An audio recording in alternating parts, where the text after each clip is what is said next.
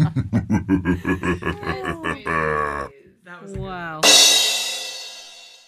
Hello, everyone, and welcome to another episode of Straight Up Missing. My name is Jocelyn. I'm the brunette. We've got Katie. She's the redhead. Hello. And we have Carly. She's the blonde. Hey. This is a very special episode of Straight Up Missing in that this missing person is a friend of a friend of our friend and longtime listener, Vicky. So thank you, Vicky, for bringing this case to our attention. Tonight, we are covering the disappearance of Samantha Sayers. So, Samantha Claire Sayers was 27 years old when she disappeared while hiking alone on August 1st, 2018, in the North Cascades National Park in Washington State. She left her apartment she shared with her boyfriend, Kevin. It's either Dares or Daris. I'm going to go with Mm. Dares. With her boyfriend, Kevin Dares, early that morning. She planned to be gone from 8 a.m. to 6 p.m. that day. That's what she had told him. Samantha, or Sam for short, was seen by several witnesses who were also hiking that day. They saw her eating a sandwich at the summit of Vesper Peak, which was a very difficult climb, very, very treacherous mountain that she was on. She was actively chatting with other hikers and she had a sports bra on and leggings as it was a very hot and sunny day. And you couldn't really miss Sam because she was completely bald. She had been diagnosed with alopecia in high school and started losing all of her hair. And she decided to shave her head because she thought that wigs were uncomfortable. So she just was like, I'm doing it, whatever, forget it.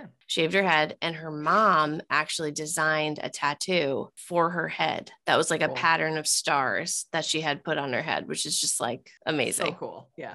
So she stuck out. People noticed her. She was described by witnesses as wearing a black backpack. She was carrying two hiking poles. And they say that she was looking at her phone, which has mm. led some people to believe that she may have had service at that time. We don't know. She was last seen climbing down the southwest side of Vesper Peak.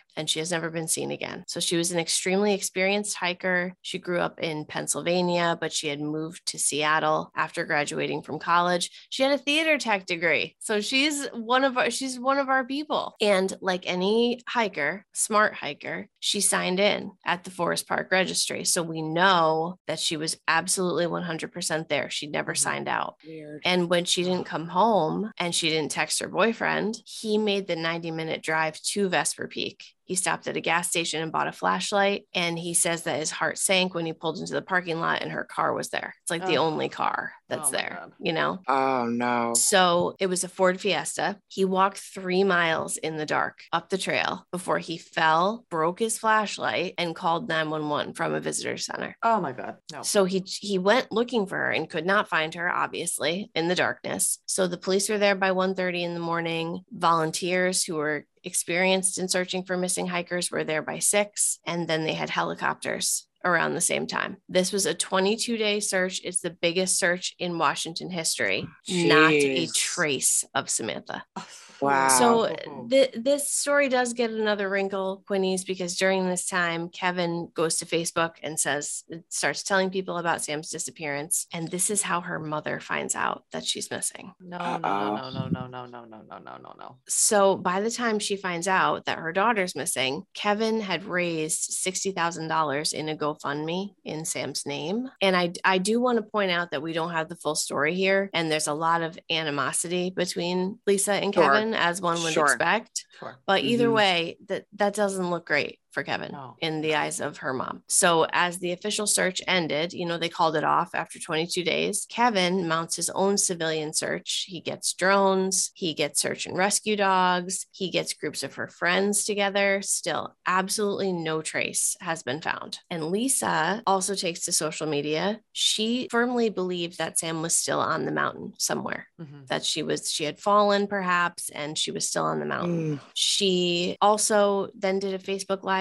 video saying that she had bought her new clothes and a new comforter for when she comes home. Like just really sad. Oh, Just trying to hold on to any type of hope that she can. She hired a private investigator and she and her husband claim that they think that she was taken into a sex trafficking ring. She has also made accusations that Kevin was abusive and he may have been involved in mm. the disappearance. Kevin did meet Samantha through a dating app, which he continues to use to this day. And that has led many people to believe that he was using it as like a vehicle to meet women, get them in a compromising situation, whatever. Again, this is not fact. This is Right. pure Right. speculation. Hearsay. Yeah. But it's important that we tell our audience that because I don't know, maybe they're on dating apps or maybe they have some understanding of a situation like that. We want you to give us information. So you need all of the information we can give you. So, like we said, Samantha was 27 years old when she disappeared on August 1st of 2018. She is described as a white female, small build with hazel green eyes and a bald head with star tattoos on it. She's Wow. very recognizable. If you have any information regarding her disappearance, please contact the Snohomish County Sheriff's Office at 425